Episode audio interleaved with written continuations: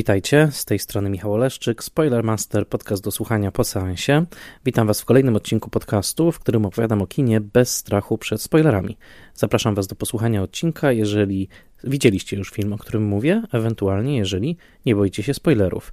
Spoilermaster jest podcastem w całości utrzymywanym przez patronki i patronów w serwisie patronite.pl. Zapraszam Was do odwiedzenia mojego profilu na patronite.pl i zapoznanie się z progami wsparcia i rozważenie wsparcia tego podcastu. Misją spoiler, Spoilermastera jest poszerzanie i pogłębianie wiedzy filmowej dla każdego, kto jest tym tylko zainteresowany. Materiały Spoilermastera nigdy nie znajdą się za paywallem, ale powstaje on dużym nakładem pracy i jeżeli zdecydujecie się, że chcecie tą pracę wesprzeć, będę za to bardzo, bardzo wdzięczny. W tym miejscu dziękuję wszystkim patronkom i patronom, którzy zdecydowali się na takie wsparcie. Podkreślam także, że wiąże się ono z pewnymi bonusami opisanymi na profilu, a zdecydowanie chciałbym także mocno podziękować e, patronom imiennym, to znaczy Michałowi Hudolińskiemu, Odiemu Hendersonowi, Tytusowi Hołdysowi z strony i fanpage'a Vinyl Kino, gdzie opowiada o dobrej muzyce filmowej na winylach, pani Annie Jóźwiak, Tomaszowi Kopoczyńskiemu, Mateuszowi Stępniowi, a także blogowi Przygody Scenarzysty, gdzie możecie zapoznać się ze świetnymi analizami scenariuszowymi, a także poczytać o realiach pracy scenarzysty w Polsce. Serdecznie Przygody Scenarzysty Polecam. Obecnie, ze względu na trwającą pandemię koronawirusa, nagrywam ten materiał w październiku roku 2020. Mówię przede wszystkim w Spoilermasterze o klasykach i dzisiaj opowiem o zdecydowanym klasyku, o filmie z roku 1930, a zatem liczącego sobie 90 e, e, lat, mianowicie o Błękitnym Aniele. Der Blaue Engel, film w reżyserii Józefa von Sternberga, e, film zrealizowany na przełomie roku 1929 i 1930, którego berlińska premiera, mówimy o filmie niemieckim, nastąpiła 1 kwietnia roku 1930.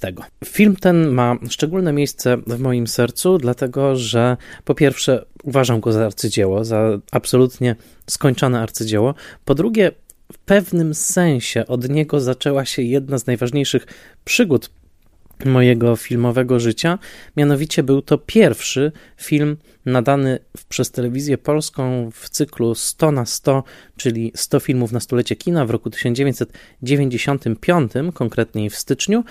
Był to film otwierający cykl właśnie tych 100 filmów, które miały uczcić 100 lat kinematografii. Przez cały rok 1995 na antenie programu pierwszego i drugiego były nadawane klasyki kina.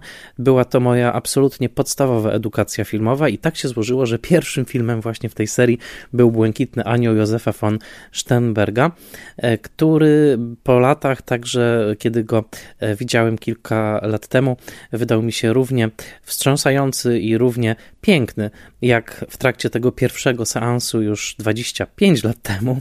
Czas leci naprawdę szybko, a film odwiedziłem ponownie z ogromną radością, jednocześnie dowiadując się dużo o historii jego powstania. I dzisiaj chciałbym się podzielić z Wami tą wiedzą, a jednocześnie bardzo serdecznie zachęcić Was do obejrzenia tego filmu, który mimo upływu wielu lat i mimo, że reprezentuje wczesną kinematografię dźwiękową, a zatem niektóre konwencje w nim użyte są, wydaje się, już w jakiś stopniu przestarzałe, okazuje się tak naprawdę filmem idealnie zharmonizowanym i takim, w którym każdy element jest absolutnie na tym miejscu, na którym powinien. Jak zawsze chciałem wskazać najpierw na źródła, z których korzystałem, przygotowując się do tego odcinka, chcąc dostarczyć Wam jak najciekawsze i jak najbardziej sprawdzone informacje na temat tego filmu. Podstawowym moim źródłem dzisiaj są dwie książki. Przede wszystkim książka S.S. Prower pod tytułem The Blue Angel z serii BFI Film Classics, a także biografia Marleny Dietrich pióra Donalda Spoto, wydana po polsku jako Błękitny Anioł Życie Marleny Dietrich. Korzystałem także z wydania filmu na Blu-rayu, wydanym w Wielkiej Brytanii przez firmę Eureka w serii Masters of Cinema, a także książkę, a w zasadzie album, ale wydany jak książka, e, towarzyszący retrospektywie filmów Józefa von Sternberga, jaka miała miejsce w Muzeum of Modern Art w Nowym Jorku. Tę książkę The, Film of Joseph, The Films of Joseph von Sternberg napisał legendarny krytyk Andrew Saris, ogromny admirator e, von Sternberga. Korzystałem także z autobiografii Józefa von Sternberga pod enigmatycznym, ale zabawnym tytułem Fun in the Chinese Laundry, to znaczy dosłownie zabawa w chińskiej pralni.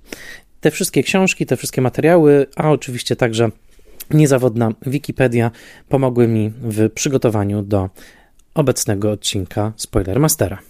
Błękitny Anioł jest zdecydowanie filmem legendarnym. Zacznę może od tego, że funkcjonował on w polskim piśmiennictwie i także w polskiej dystrybucji we wczesnych latach jako niebieski motyl. Nie ma jednak wątpliwości, że chodzi tutaj właśnie o niebieskiego anioła, czy właśnie anioła błękitnego. Ten błękitny anioł był rozmaicie interpretowany przede wszystkim jako figura szatana, to znaczy tego anioła, który kusi do złego. Dzisiaj chciałbym opowiedzieć Wam o kluczowych osobach zaangażowanych w produkcję tego filmu i o tym, w jaki sposób powstała ta przedziwna wizja seksualnego upokorzenia czy ukorzenia się mężczyzny cieszącego się pewnym statusem społecznym w ramach niemieckiego społeczeństwa przed no właśnie, tancerką kabaretową, szansonistką, piosenkarką Lolą Lolą, zagraną w tym filmie przez Marlene Dietrich. Rozmowę o Błękitnym Aniele należy rozpocząć zdecydowanie od źródeł literackich tego filmu, albowiem oparty jest on na powieści, powieści autorstwa Henryka Mana z roku 1905 pod tytułem Profesor Unrad. Unrad oznacza śmieć, odpadek. O tym jeszcze powiemy. Ta powieść y, jest autorstwa starszego z braci Manów, y, oczywiście jest słynny, czy nawet może słynniejszy, Tomasz Mann, autor takich arcydzieł jak Doktor Faustus czy Śmierć w Wenecji, mógłby być tematem na kilka sążnistych odcinków Spoilermastera, chociażby ze względu na to, że jego proza zrodziła kilka wybitnych adaptacji filmowych. Jeżeli chodzi o Henryka Mana, urodził się on w roku 1871, a zatem dokładnie w tym roku, w którym Niemcy uległy zjednoczeniu i w którym rozpoczyna się epoka, można powiedzieć, cesarstwa niemieckiego, epoka tak zwana wilhelmińska, e, która charakteryzuje się ogromnym triumfem i takim wzmożeniem pruskiej kultury militarnej, jednocześnie stanowiącej rodzaj takiego bardzo mm, nowoczesnego, zmilitaryzowanego i szowinistycznego państwa, e, opartego na kulcie siły i kulcie własnej wyjątkowości, którego losy zakończą się wraz z I wojną światową i następnie Niemcy zostaną przekształcone w Republikę Weimarską, już w, w ramach której powstanie Błękitny Błękitny Anioł. To, co bardzo istotne, to właśnie to, że Henryk Mann, czyli ów starszy z braci Manów, e, był, e, jeżeli chodzi o jego literacką proweniencję, kimś, komu zależało bardzo mocno na napisaniu satyry na pruską moralność i na to, w jaki sposób w owych wilhelmińskich Niemczech traktowano strukturę społeczną. Jego książka Profesor Unrad jest tak naprawdę rodzajem satyry. Kto jest jej obiektem? Przede wszystkim tytułowy profesor, to znaczy dokładniej profesor gimnazjum w, w Lubece, czyli w rodzinnym mieście także braci Manów, w najważniejszym mieście portowym Niemczech, mieście hanzeatyckim, e, w którym e, nie tylko ród Manów znakomicie się miał dzięki prosperującej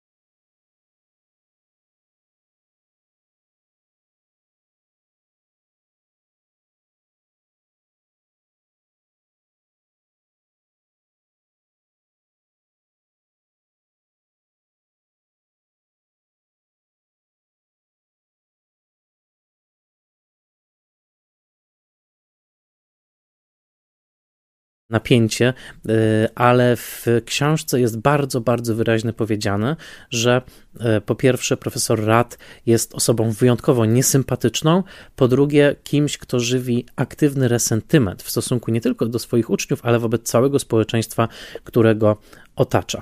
Zobaczymy w filmie, że postać profesora Rata oznacza się pewną e, jowialnością, pewną nawet można powiedzieć bezbronnością, jeżeli chodzi o taki rodzaj codziennej maniery czy codziennego obycia i co prawda wdaje się on w niesnaski z uczniami, ale z drugiej strony jest kimś podstawowo nieszkodliwym.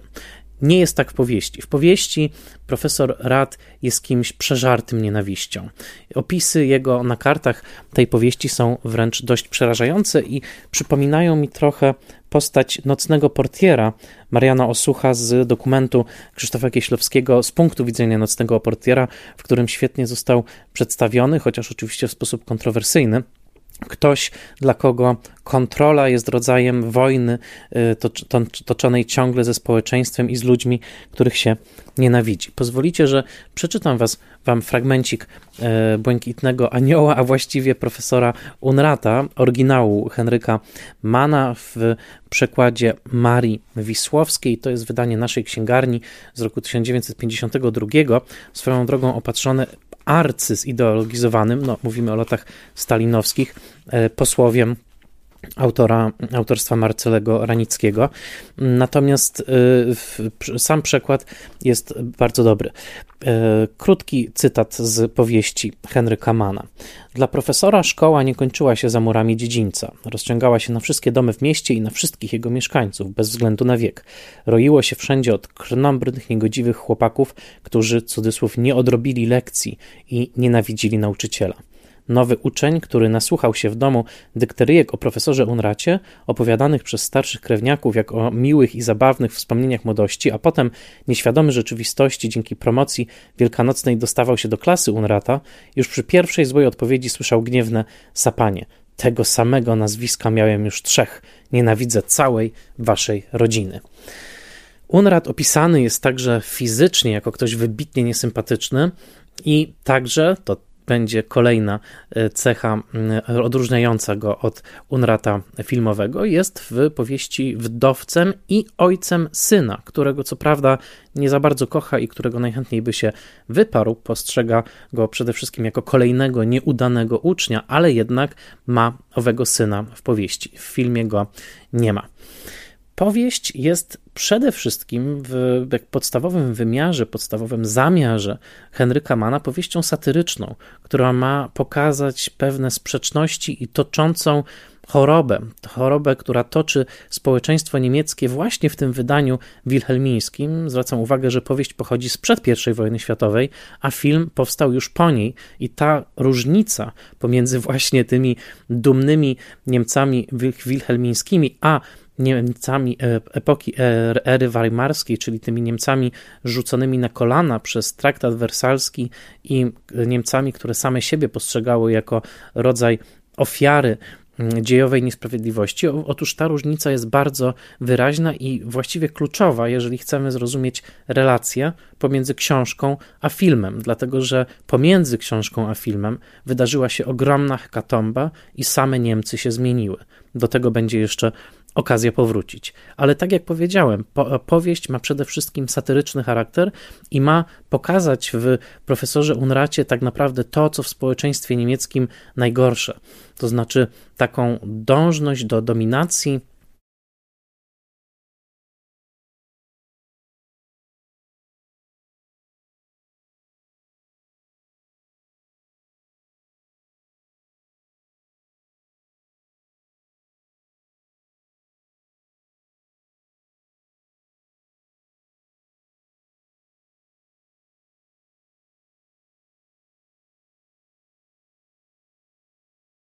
w powieści nazywa się Róża Fröhlich, nie Lola Lola i co stanowi największy kontrast z filmem, wykorzystuje to małżeństwo po to, że kiedy no, szacowne społeczeństwo Lubeki wypluwa go, dlatego że nie akceptuje tego aliansu absolutnie, Unrad buduje swego rodzaju drugie życie już jako mąż e, Róży i tworzy coś w rodzaju salonu gier, takiego można powiedzieć, nielegalnego kasyna, troszeczkę domu publicznego, w którym także Róża zawiaduje i tak naprawdę wykorzystuje tą swoją nową pozycję jako kogoś, kto prosperuje w półświadku, po to, żeby mścić się na tych, którzy go skrzywdzili, wcześniej w ramach tego szacownego życia jako profesora gimnazjalnego, ewentualnie e, zemścić się na tych, o których on jest przekonany, że go jakoś skrzywdzili albo że przynajmniej chcieli mu zaszkodzić. Innymi słowy, ta nowa pozycja społecznego wyrzutka,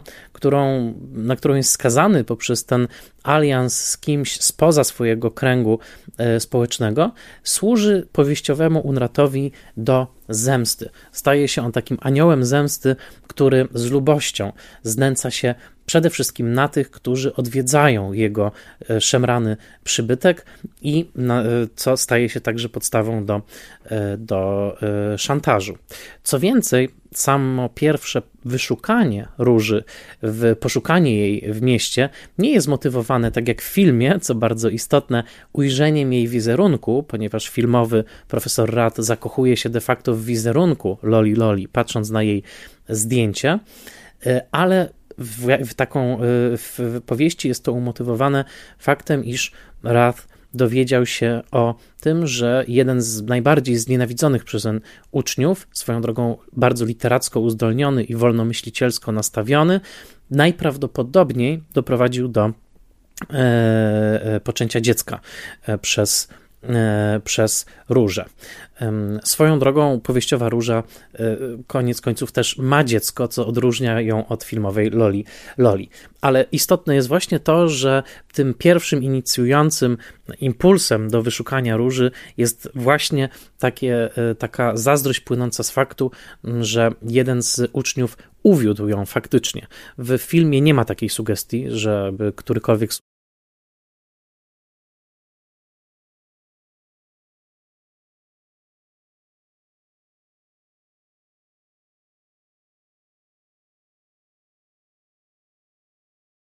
Zatem taka to jest powieść właśnie z pewnym e, komponentem satyrycznym, powieść de facto społeczna, która pokazuje takie bardzo niezdrowe napięcia w społeczeństwie niemieckim, które zostają rozładowane właśnie w tym akcie zemsty, a wcześniej w akcie wykluczenia e, Immanuela Rata poza e, e, krąg szacownego społeczeństwa, no swoją drogą także wykluczenia róży, które jest wcześniejsze i bardziej dotkliwe, a także bardziej całkowite. Co z tego pozostało w filmie? O tym już za chwilę zwracam tylko uwagę na to, że upłynęło dosyć sporo czasu pomiędzy powieściowym oryginałem a filmem, bo 25 lat. No i tak jak powiedziałem, wydarzyła się straszliwa hekatomba w międzyczasie i same Niemcy uległy przemianie. A zatem filmowy niebie, nie, niebieski anioł czy błękitny anioł e, profesor Unrat musiał być także inny. Musiał być także inny ze względu na osobowości twórców, którzy stanęli za tą produkcją, i może teraz jest najlepszy czas, żeby to im się przyjrzeć, bo zanim sięgnięto po profesora Unrata, przede wszystkim został skompletowany pewien team, pewien zespół produkcyjny, który tak naprawdę spotkał się początkowo w zupełnie innym celu i żeby opowiedzieć zupełnie inną historię. Tutaj dochodzimy do postaci kluczowej dla kształtu artystycznego filmu Błękitny Anioł, a mianowicie do reżysera Józefa von Sternberga. Chyba jeden z najbardziej fascynujących reżyserów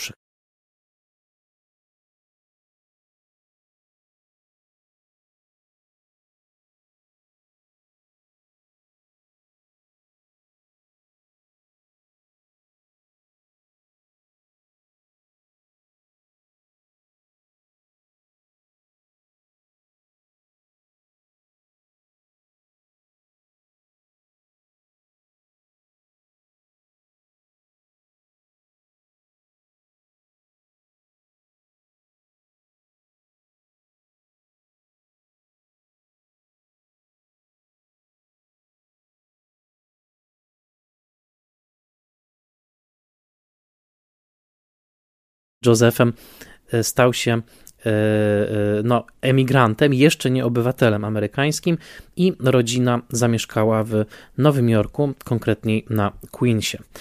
A zatem mamy przed sobą człowieka, który włącza w swój życiorys dwa chyba najbardziej fascynujące miasta, jeżeli chodzi o wpływy kulturalne, jakie te miasta wywarły na swoich kontynentach, przynajmniej na przełomie wieku XIX i XX, trudno by było o miasta bardziej rozwibrowane intelektualnie niż właśnie Wiedeń i Nowy Jork. Co interesujące, rodziny Sternbergów, mocno skłóconej i z ojcem o zdecydowanych cechach sadystycznych, a przynajmniej przemocowych, w rodzinie nie układało się za dobrze i po kilku latach w Nowym Jorku rodzina razem z Józefem wróciła do Wiednia, gdzie spędził kolejnych swoich kilka lat życia, po czym w wieku lat 14 wyemigrował już do Stanów Zjednoczonych na stałe. Wówczas to mm, wkrótce potem zdobył amerykańskie obywatelstwo i tak naprawdę pamiętajmy o tym, że kiedy mówimy o Józefie von Sternbergu, mówimy o reżyserze amerykańskim, który sam definiował się jako Amerykanin i co więcej, który miał na etapie Błękitnego Anioła już pewne problemy z mówieniem po niemiecku. Są świadectwa o tym, że potrzebował tłumacza na spotkaniach scenariuszowych i że nie zawsze potrafił się już po niemiecku dogadać. A zatem mamy tutaj austriackiego Żyda, który szybko przenosi się do Stanów Zjednoczonych, po czym wraca na chwilę do Wiednia, jeszcze nasiąka tą wiedeńską atmosferą, wiedeńską kulturą, po czym znowu wraca na Queens i zostaje już w pełni Amerykaninem, ale oczywiście te wszystkie wpływy w sposób fascynujący się w nim mieszają, ale pamiętajmy, bo to często popełniany błąd, że kiedy mówimy o Błękitnym Aniele, i kiedy mówimy o Józefie von Sternbergu, to nie mówimy tutaj o dziele niemieckiego twórcy, który tworzy film w Berlinie roku 30. Dla Sternberga był to pierwszy niemiecki film, jaki zrealizował po trwającej już dobrych 5 lat reżyserskiej karierze w Hollywood. A zatem Marlena Dietrich wielokrotnie podkreślała, że była przejęta tym, że szła na casting mm, do amerykańskiego reżysera, co więcej do słynnego amerykańskiego reżysera. E, losy von Sternberga w Ameryce wcale nie były takie różowe. Przede wszystkim zmagał się z dużą biedą, szukał długo mm, profesji, która przyniosłaby mu utrzymanie. Między innymi skończył kurs koronczarski i handlował nawet koronkami i tkaninami przezroczystymi na Piątej Alei w Nowym Jorku, co swoją drogą często łączone jest z jego ogromną skłonnością do umieszczania sieci rybackich i rozmaitych koronkowych, siatkowanych tkanin w, w, w, kadrach. Zwróćcie uwagę, ile w Błękitnym Aniele jest różnych właśnie sieci rybackich, tiuli i innych takich przeszkód zawieszonych przez przed kamerą po to, aby nasze spojrzenie najpierw musiało się przedrzeć przez te półprzezroczyste tkaniny i dopiero później zderzyć się z postaciami ludzkimi, które znajdują się za nimi. Być może już w trakcie uczenia się fachu koronczarskiego Józef von Sternberg rozkochał się w tego rodzaju półprzezroczystych materiach. Ale to nie jedyna jego profesja, był także sprzedawcą, domokrążcą, a także szybko włączył się w E, działania pionierskich filmowców amerykańskich w Fort Lee w stanie New Jersey, gdzie de, gdzie de facto w latach nastych wieku XX rodził się przemysł filmowy i gdzie Sternberg zaczął bardzo szybko piąć się po stopniach kariery, wpierw jako mm, montażysta, e, wykonawca dosłownie fizycznych sklejek na taśmie filmowej i tak krok po kroku e, zaprowadziła go ta kariera do Hollywood, gdzie wpierw pracował jako asystent reżysera, a następnie w roku 1925 wyreżyserował swój pierwszy pełnometrażowy film Salvation Hunters, dosłownie poszukiwacze zbawienia, który o ironię był chwalony za swój bezkompromisowy realizm w porównaniu z fantazjami wizualnymi, jakie roztoczy na ekranie Sternberg później, ta pochwała musi się wydać troszeczkę zabawna. Następnie jego kariera postępowała dosyć szybko, ale także były na jej drodze ogromne przeszkody, przede wszystkim z winy ogromnej niezależności Sternberga. On bardzo szybko przeczuł, a właściwie jego osobowość chyba to dyktowała, że reżyser powinien być głównym autorem filmu, co było nie w smak szefom wielkich wytwórni, dla których pracował. Stąd zresztą jego kontrakt z wytwórnią MGM został dosyć szybko wykasowany po tym, jak producenci, jego szefowie chcieli go upokorzyć, umieszczając go na planie filmu, który jego zdaniem był o wiele poniżej jego artystycznych możliwości. Sternberg bardzo słynnym geście e, wziął kamerę, mm, skierował jej obiektyw na sufit, włączył kamerę, po czym wyszedł, za co został zwolniony i jego kontrakt został, mm, został skasowany. Inna słynna kłótnia von Sternberga w tym czasie była z Chaplinem. Charlie Chaplin zlecił mu reżyserię filmu, który Chaplin wyprodukował, film pod tytułem Mewa mm, ale film, który został ukończony, a po obejrzeniu Chaplin zdecydował, że zupełnie nie o to mu chodziło i zniszczył kopię i tego filmu już nigdy nie zobaczymy, ale był to film w pełni ukończony, jeden z najbardziej tragicznych filmów utraconych, można powiedzieć, e, z tej ery niemego kina. Ogólnie z dziewięciu pełnych metraży niemych, jakie Sternberg zrealizował e, w Hollywood, zachowało się tylko cztery. To ogromna strata, ale co najmniej jeden z nich jest arcydziełem, a pozostałe dwa, o których często się mówi, rozpoczęły pewne gatunki filmowe. Film pod tytułem Underworld, czyli dosłownie półświatek wedle scenariusza Bena Hechta, był pionierskim filmem gangsterskim. Film Doki Nowego Jorku pokazywał w takiej upiornej niemal wizji biedę wielkiej nowojorskiej metropolii. Ale najważniejszym tym filmem właśnie, o którym chciałem powiedzieć jako o arcydziele był film Ostatni Rozkaz. Wspaniały film, kocham go bardzo, bardzo, bardzo polecam. Jest to film, w którym e, Sternberg wyreżyserował niejakiego Emila Janingsa. I to jest ten punkt styczny, który zaprowadzi nas prosto do Błękitnego Anioła. W filmie The Last Command, czyli Ostatni Rozkaz, wystąpił Emil Janings, który swoją drogą za tę rolę otrzyma pierwszego w historii Oscara dla aktora. To taka historyczna notka. E, e, odebrał ją mm, jakby egzekwo ze swoją rolą w filmie Ernsta Lubicza, ale to właśnie ten film zapisał się bardziej w historii kina. W filmie Ostatni Rozkaz Jannings, który zasłynął rolami w filmach, o których ja także mówiłem w Spoilermasterze, chociażby w Portierze z hotelu Atlantic Friedricha Wilhelma Murnała.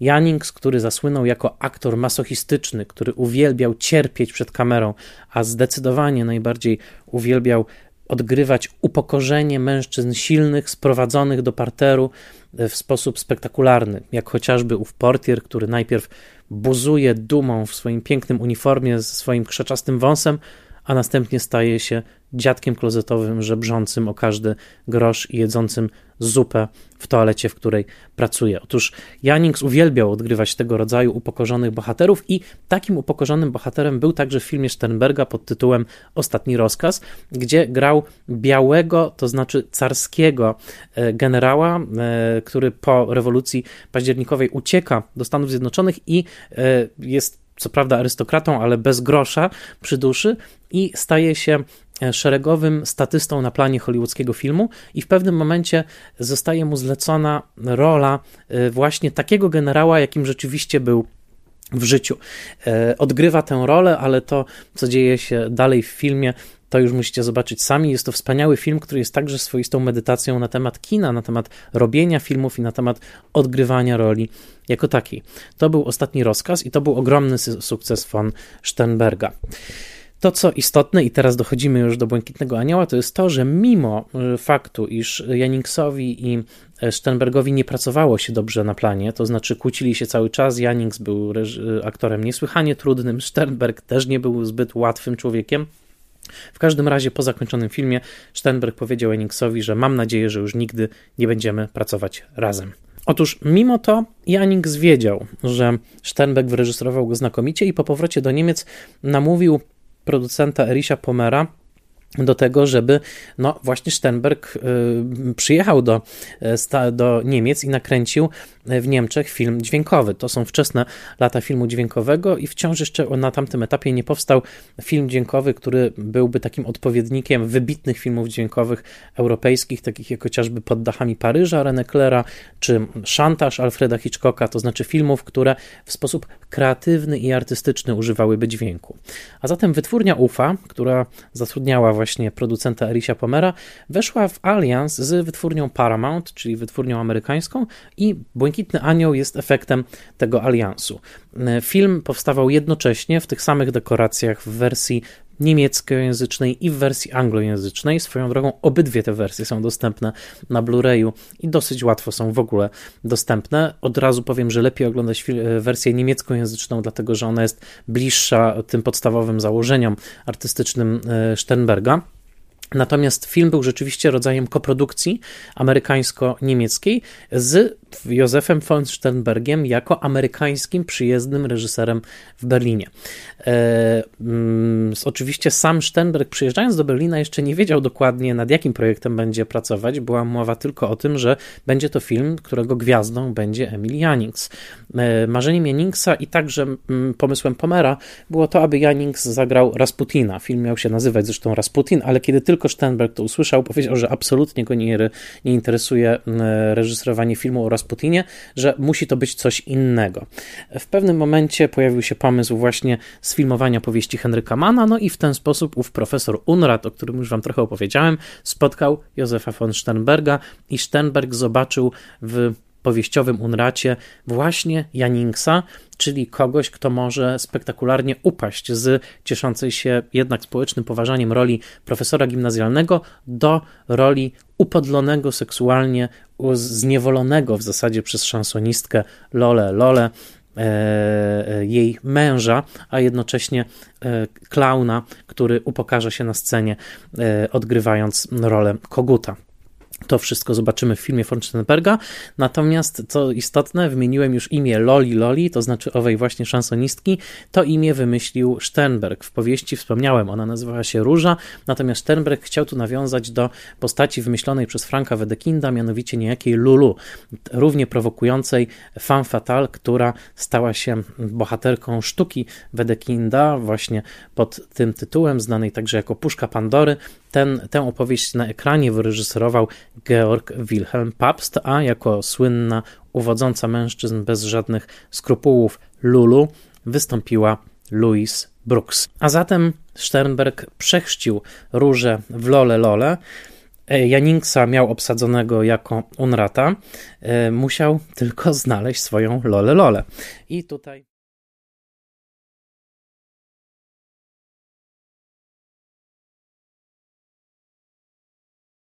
Nazywała się Dwa Krawaty.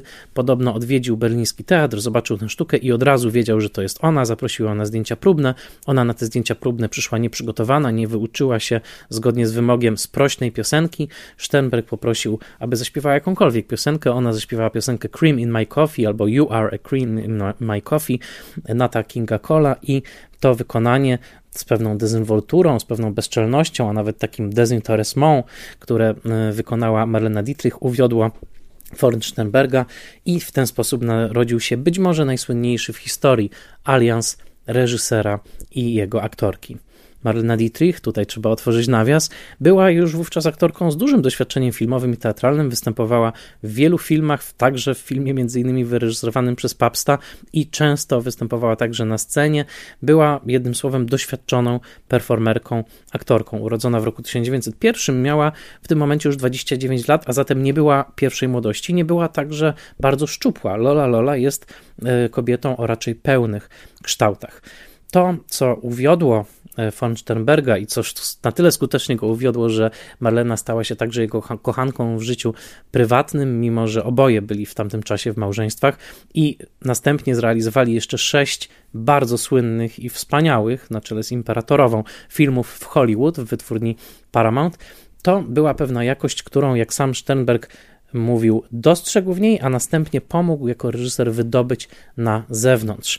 E, sam Sternberg mówił o Dietrich jako o osobie niemalże nieśmiałej, która wcale, mimo tego, że prowadziła dosyć bujne życie erotyczne w Berlinie lat dwudziestych, to w codziennym obejściu była przede wszystkim niemiecką dziewczyną wychowaną w domu mm, z mocnymi zasadami, jeszcze takimi pruskimi, i też e, miała w sobie taką, e, taką, taką pewną rezerwę, jeżeli chodzi o prezentowanie samej siebie przed, e, przed kamerą, chociaż w rzeczonym teście ekranowym, o którym wspomniałem, raczej tego nie widać.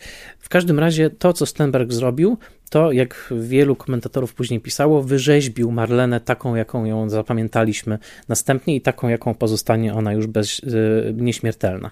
Marlenę wyrzeźbił za pomocą światła i cienia, za pomocą niebywałej maestrii, jaką się posługiwał w oświetlaniu planu.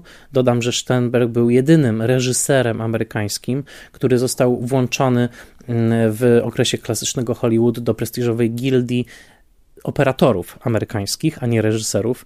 Miał niejako podwójne członkostwo, dlatego że był tak znakomity w ustawianiu kamery i ustawianiu świateł, a zatem Sternberg w osobie Dietrich znalazł, można powiedzieć, idealną modelkę. Sam mówił o tym, że reżyserując ją, bardzo rzadko podpowiadał jej emocje, jakie ma grać, bardziej reżyserował ją właśnie w stosunku do kamery, w stosunku do światła, w stosunku do innych aktorów i mówił, że bardzo delikatnymi pociągnięciami światła, pędzla wydobywał z niej to, co następnie wszyscy na ekranie ujrzeliśmy, a zatem, no właśnie, ową pewną dezynwolturę, zniewalającą, przedziwną urodę i także rodzaj takiej wulgarności, która na naszych oczach zmienia się w najbardziej delikatne wyrafinowanie. Kiedy patrzymy na pozy Loli Loli, jakie ona przyjmuje w trakcie swoich występów kabaretowych w Błękitnym Aniele, to nawet dzisiaj mogą one szokować swoją bezpośredniością. Lola Lola siada okrakiem na krześle odwróconym oparciem w przód. Lola Lola rozstawia szeroko nogi z swoją bielizną, właściwie wystawioną na widok publiczny, z podwiązkami na wierzchu, siada na beczce, oplata swoje kolano dłońmi i w prowokacyjnej pozie odchyla się do tyłu, mając na głowie cylinder, który był przecież strojem tradycyjnie męskim.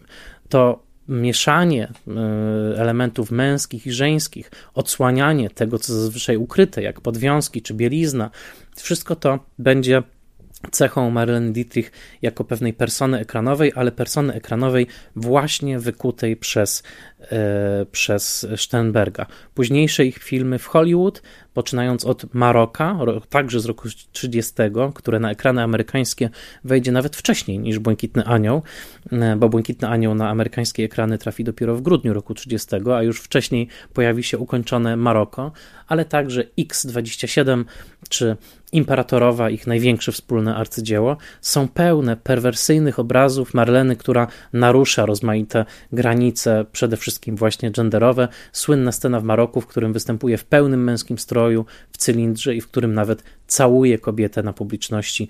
E, ewentualnie film Blond Venus, w którym występuje w stroju goryla. To wszystko są dowody niebywałej erotycznej wyobraźni von Sterberga, który znalazł idealne medium postaci Marleny Dietrich, która w pewnym sensie była gotowa na wszystko, jeżeli chodzi właśnie o igranie ze swoim wizerunkiem i e, stała się absolutną ikoną dzięki Sternbergowi, co sama podkreślała przez całą swoją karierę, wspominając o tym, że to właśnie on wiedział, jak ją oświetlać, jak reżyserować, mimo że oczywiście ona zagra w przyszłości wiele, wiele udanych ról i do końca życia w zasadzie będzie także artystką estradową. To właśnie ta, e, ten alians trwający przez dobrych kilka intensywnych lat zaowocował niebywałą koniunkcją e, medium w postaci Marleny Dietrich i reżysera, który dokładnie wiedział, jak wydobywać z niej ten niebywały miks niewinności i zepsucia, zmysłowości i lodu, który pojawia się także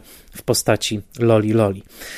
Emil Jannings siłą rzeczy został przez Marlene Dietrich trochę przyćmiony, ale kiedy zobaczycie, przyjrzycie się napisom otwierającym Błękitny Anioł, Błękitnego Anioła, zobaczycie, że Marlene Dietrich jest tam wymieniona na którymś dopiero miejscu. To nie ona była gwiazdą tego filmu. Gwiazdą filmu był Jannings.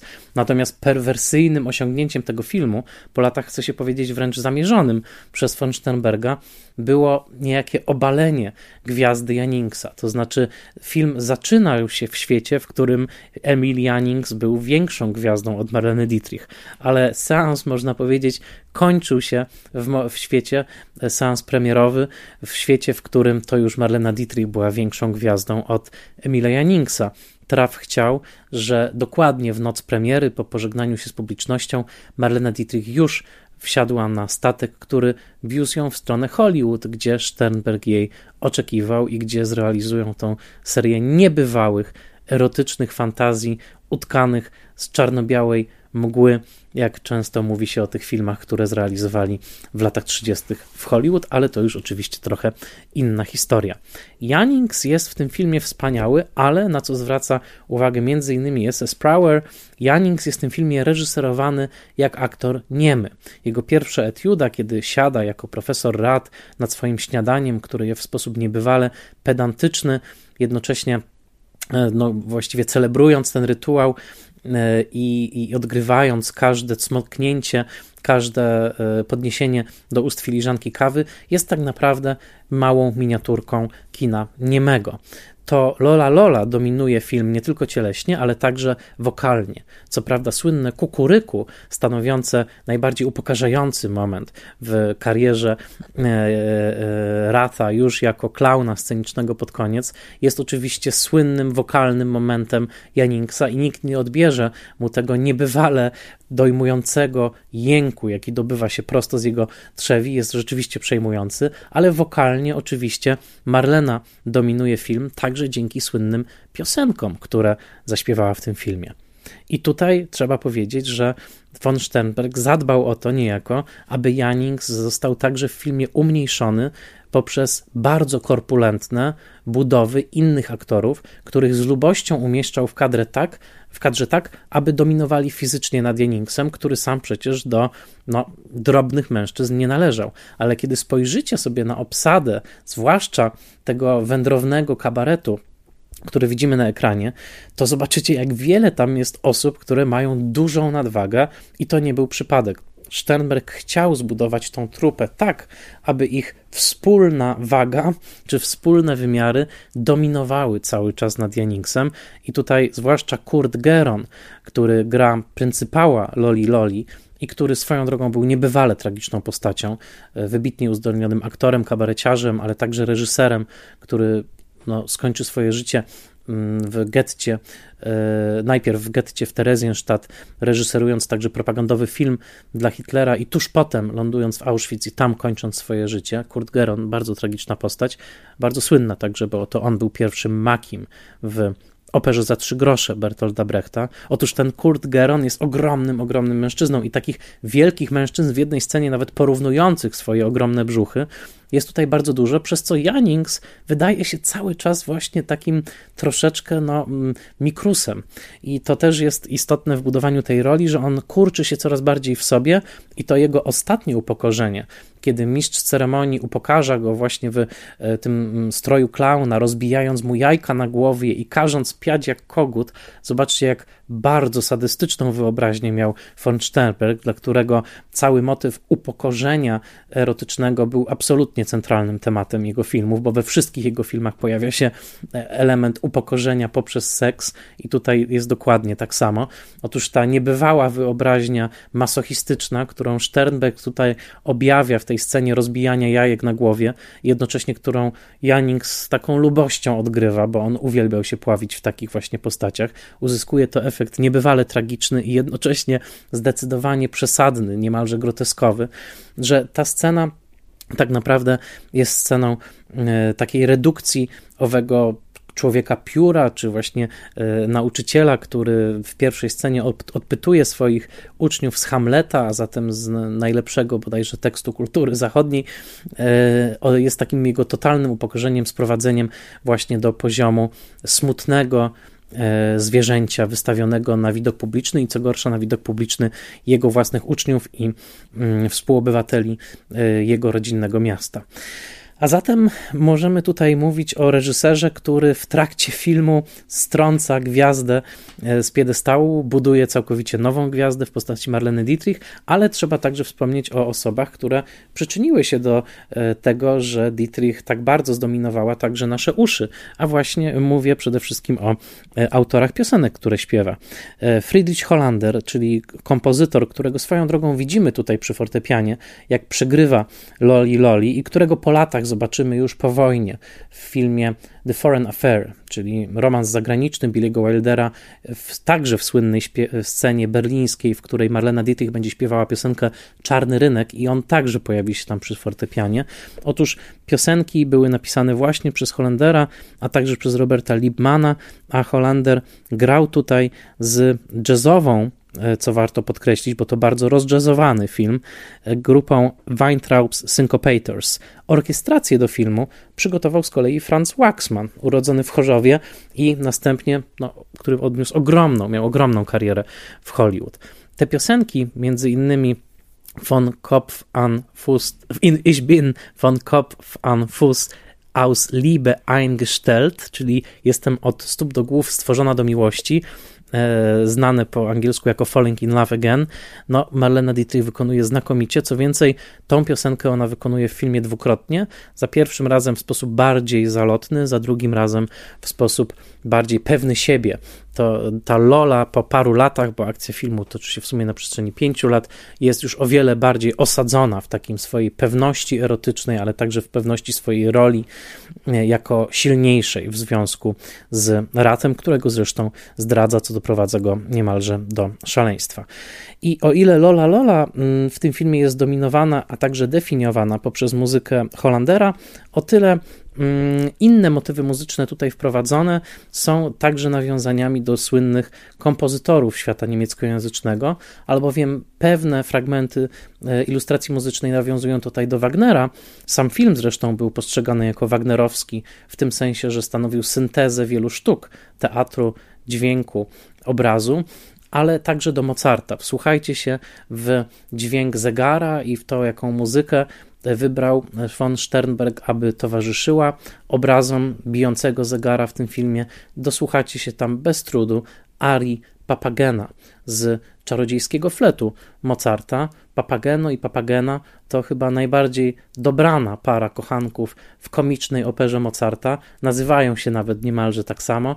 No, jest to arcyironiczny komentarz do bardzo niedobranej pary, jaką okazują się profesor Rad i Lola Lola. Każdy element tego filmu był dopracowany i stworzony przez najwybitniejszych speców w swoim fachu.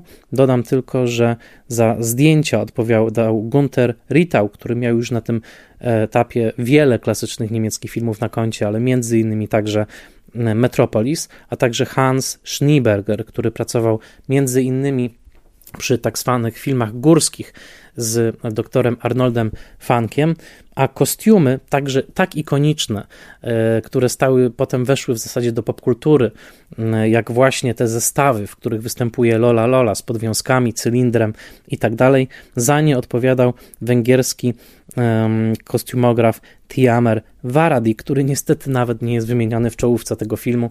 E, trzeba e, dowiedzieć się tego skąd inąd. A zatem mamy tutaj film. A, jeszcze chciałem tylko wspomnieć o scenografii, mianowicie Otto Hunte, wspomagany przez Emila Hasslera. To też bardzo ważne nazwiska, dlatego że cały świat tego filmu nie jest przecież realistyczną Lubeką i nie jest w ogóle realistycznym miastem. Zwracam uwagę na to, że rzecz rzekomo dzieje się współcześnie. Tam pada konkretna data 25-26 rok, a prawie nie ma elektryczności, wszystko jest gazowe, y, uliczki są powyginane, dachy są krzywe, wszystko przypomina bardziej niemiecki ekspresjonizm spod znaku chociażby gabineta doktora Caligari, niż jakiekolwiek realistyczne przedstawienie jakiegokolwiek niemieckiego miasta.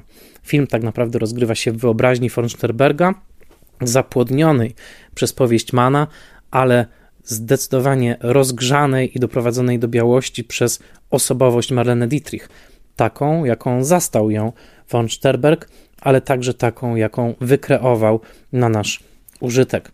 Von Sternberg po tej długiej, kilkuletniej, bardzo płodnej karierze z Marleną Dietrich będzie miał już o wiele trudniejsze życie w Hollywood. Wiele jego projektów zostanie przerwanych w połowie.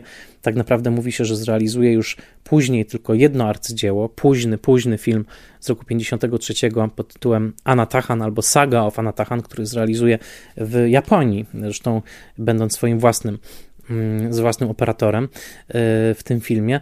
To już jest e, historia na trochę inny odcinek podcastu.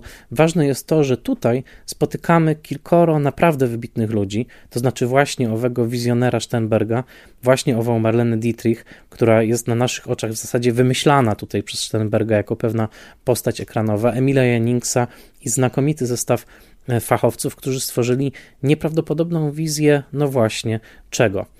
Przede wszystkim mężczyzny, który ulega swojej namiętności, mężczyzny, który odrzuca swoją pozycję społeczną po to, aby zbliżyć się do w zasadzie obrazu kobiety, który ujrzał, bo przecież Rad zakochuje się w Loli. Loli już w momencie, kiedy widzi jej roznegliżowane zdjęcie i który odrzuca to wszystko, co do tej pory go definiowało, a definiowały go przede wszystkim owe stosy książek, które zapełniają jego malutkie mieszkanko w sposób absolutny i odrzuca on to wszystko na rzecz właśnie owej szalonej miłości, l'amour fou dla e, szansonistki, która w ramach tego filmu triumfuje. Zdecydowanie to ona jest mocniejszą postacią i to ona rozdaje karty, a jednocześnie nie jest kobietą fatalną i co ważne, nie zostaje przez ten film w żaden sposób ukarana.